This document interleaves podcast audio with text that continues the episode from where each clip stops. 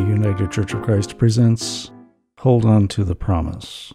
The reflection by the Reverend Jeanne Randall-Bodman presented on Sunday, July 16th, 2023. Holy Mystery, you who spoke in parables and called to us from beyond the veil of sight at every thin place. Holy Wisdom, make the words of my mouth and the meditations of all of our hearts a doorway to your presence. Amen. Every time I hear today's gospel story about the sower and the seed and the good earth, the same sentence pops into my mind You have good dirt. It was spoken with respect and admiration. It happened years ago when David and I were, my husband David was serving a country church in McGaheysville, Virginia. And we lived in the parsonage on what passed for a busy road in that town of 4,000 people.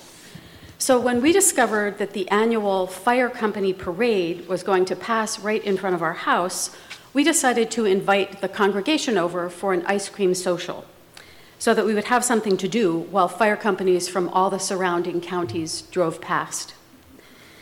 I had slipped inside to get some more serving spoons from the kitchen, and I looked out the window and I noticed that one of our guests, Blanche, was in the backyard, and she was walking slowly around our large vegetable garden, staring intently at it. Then she suddenly squatted down and began scooping up the earth, handfuls of soil, and letting them run through her fingers. She stayed down there for what seemed like an awfully long time, and I was beginning to be worried about her. So I walked across our deep backyard, but before I could get to her, she looked up and announced delightedly, Oh, you have good dirt. That was not a sentence I had ever heard before, nor is it one I would have thought of as a compliment. But she meant it as one, and it was true we did have good dirt. That was nothing to do with us. We had only lived in the parsonage for a few months. It had been empty for several years before that, and though there was a garden plot back there, it was completely weeded over. So when David and I moved in, we thought, well, maybe we'll do that, but maybe not. What we didn't know was that the previous occupants had been gardening there for years. So before it stood empty, it had been tended for a long time. They had added compost every spring and turned it into the soil. They turned the garden over in the fall.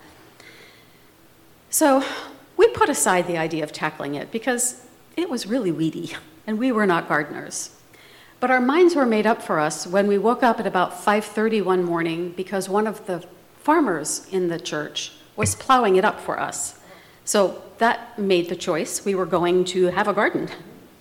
Later in that same week, somebody else from the church came and rototilled it so that it was plowed first and then rototilled to make the earth soft and workable. And then another parishioner came to supervise our planting because we were suspiciously urban and northern we might not know how to do.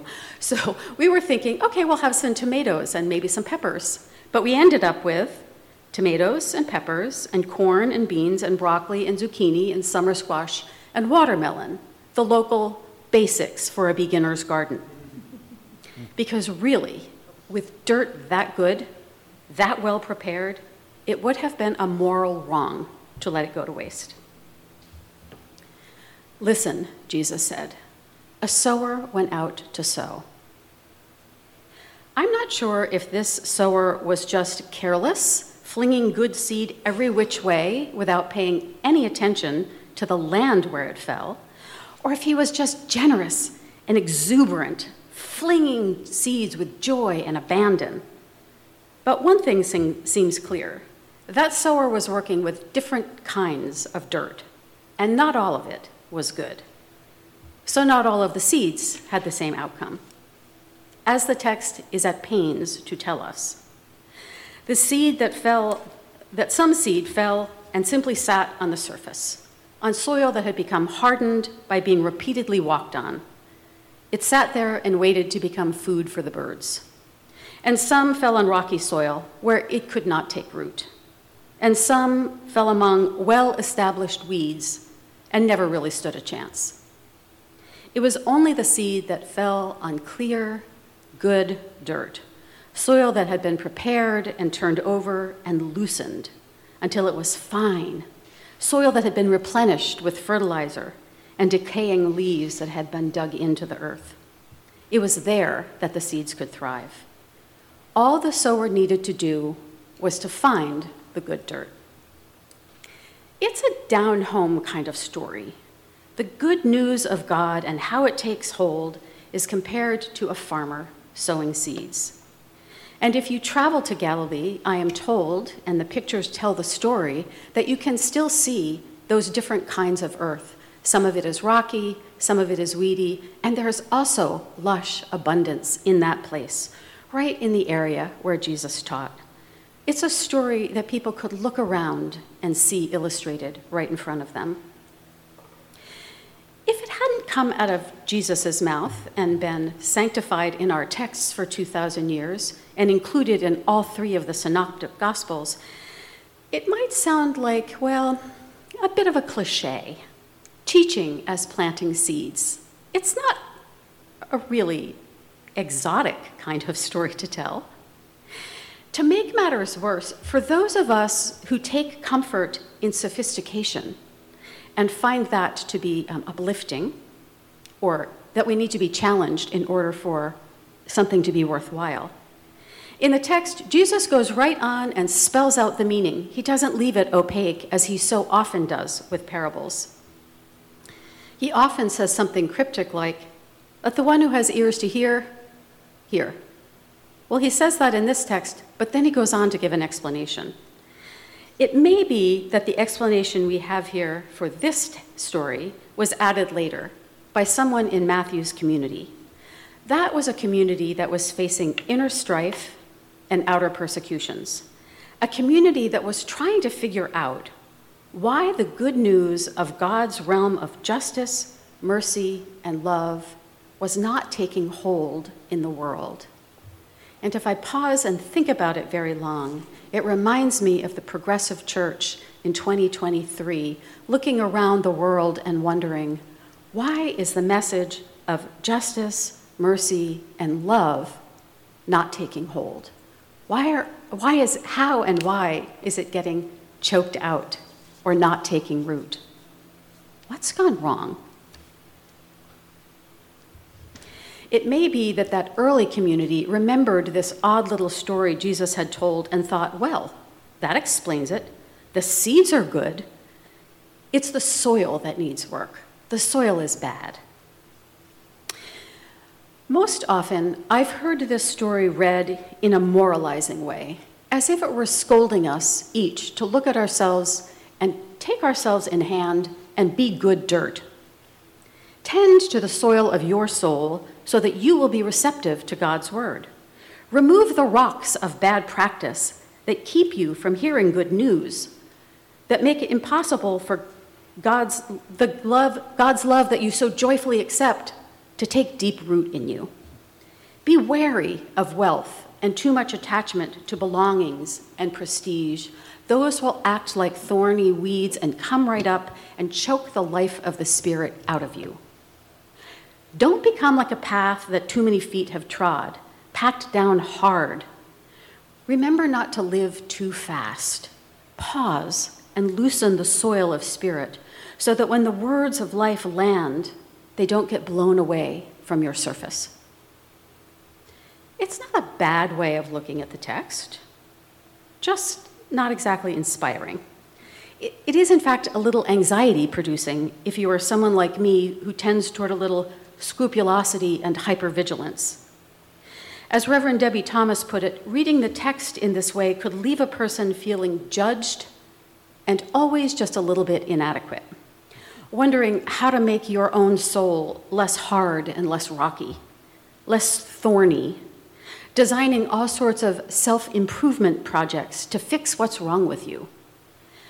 I'll add more prayer and meditation and less time on social media.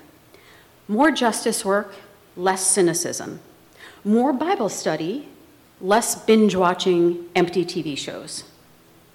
It's a reading of the parable as an indictment of your relationship with God, a God who just can't seem to find an, an appropriately hospitable environment in your soul, in your messed up heart. It's a scolding, really, telling you to be better. There's nothing wrong with a little humble self assessment. But as Reverend Thomas points out, this is one of the few parables that is actually named in the text. We have a lot of names for parables, but those are things that came later. This is one of the few that is named right in the text. And Jesus doesn't say, Hear then the story about the four kinds of terrain. He says, Hear the parable of the sower. It's a story about those who send out God's word of love. It's a story about God and the nature and character of God, about God's realm and God's generosity. It's a story about how Jesus speaks God's word into the world and about us, the body of Christ, and how we are going to decide to speak God's word of love into the world. A sower goes out to sow, and as he goes, seeds fall everywhere, not just on good, fertile soil, but everywhere. And the sower does not seem to mind at all. He just keeps flinging with abandon, and the seed falls on some rich soil, and it bears 30, 60, 100 fold, an abundant harvest. This is in such sharp contrast to the way our Christian culture often thinks about what to do with the good news that we have received. It's such a contrast with our tendency towards stinginess and control. It feels to me like the church, all across the spectrum of what church means, has been infected by the culture's underlying, underlying assumption of scarcity and competition and zero sum games. And we respond in a couple of different ways. In some branches of Christianity, this leads to an emphasis on controlling the boundaries of who is out and who is in. It leads to a dependence on rigidity and creedal requirements. You must agree to certain things or you can't come in the door. The word is not for you. When combined with autocratic politics and American exceptionalism, it can lead straight to the danger the dangerous heresy of Christian nationalism. But even in the more inclusive and expansive end of the Christian spectrum, where we experience and proclaim a more expansive and inclusive understanding of God's grace, there is a temptation to limit where we think the seeds of God's love can land and where we imagine they could take root. Who we think we are called to speak to, and what words of hope and love we are asked to share. We also tend to limit where we think we can see God's love shining, where we might receive God's word. Reverend Debbie Thomas puts it this way about herself. She wrote, As I imagine this profligate sower walking around and through the varied terrains of our lives, I can't help but wonder about my own contrasting stinginess. The truth is, I don't tend to believe that there's enough good news to go around. I don't begin with the generous assumption that every kind of soil can benefit from the seed. And I wonder about that for myself as I look at people across the religious and political spectrum. Do, do I have hope for everyone? Do I believe that it's up to me to decide? She goes on I don't have confidence that God's word will go out from God's mouth and accomplish what God proposes for it, no matter where it lands. I don't trust in God's endless ability to soften hard ground, clear away rocks, and cut through the most stubborn of thorns to make way for a harvest. I don't care about the birds as much as God does. And I wonder about myself and about us in the progressive church. Where do we cut off? Where's the limit of who deserves to hear the good news that we have experienced of God's unending love. In short, Reverend Thomas continues I forget that all the terrain, all the terrain, is finally God's. It's under God's provision and sustained by God's love. Who am I to tell God, the creator of the earth and all that is in it, what good soil looks like?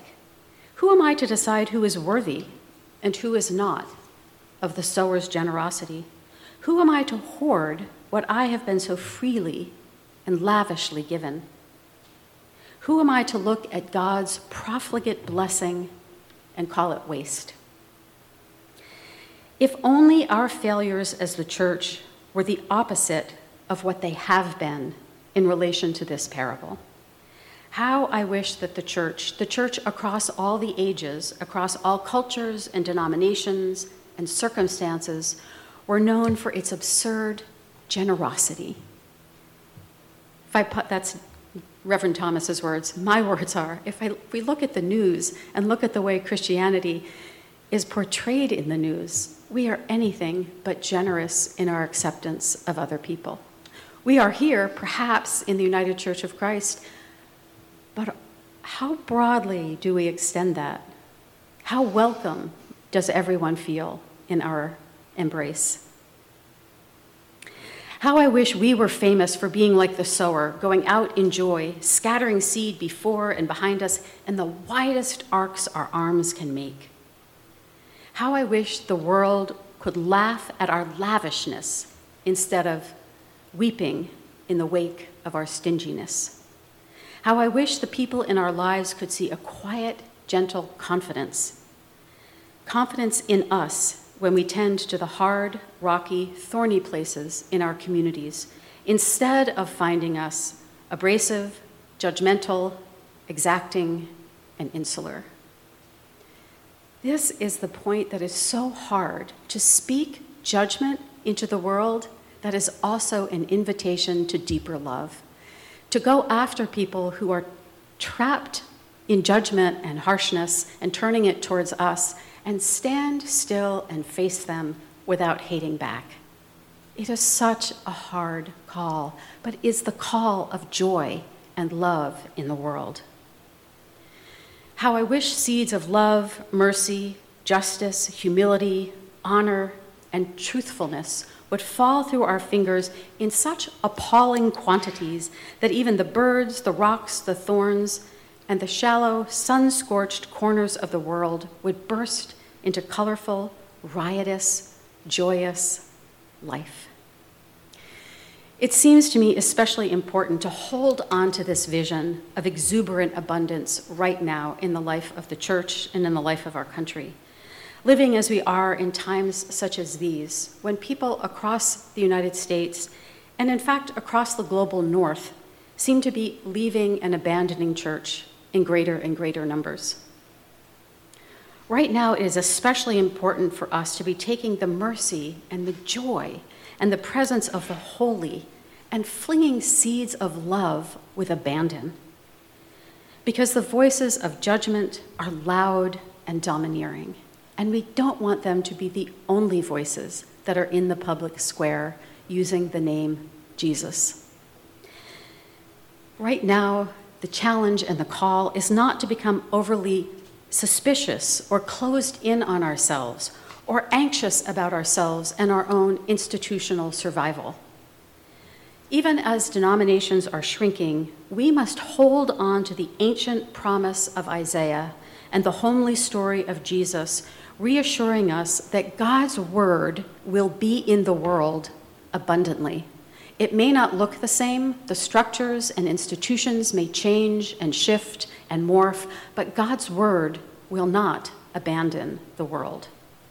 We are called to be part of both spreading the word of love with abandon and also looking for it in unexpected places, places that don't look like good soil to us, places inside and outside our institutions, from behind a, a hijab read from the Torah, in the justice movements of people who identify as spiritual but not religious. All of those places can be places where the Word of God comes to us. It can come to us from our ancient texts and our ancient prayer traditions, and it can come to us from the still speaking God who is still with us and still shaping us, no matter what shape the future holds. God's word is with us, and we have the joyful task of spreading God's love. Amen.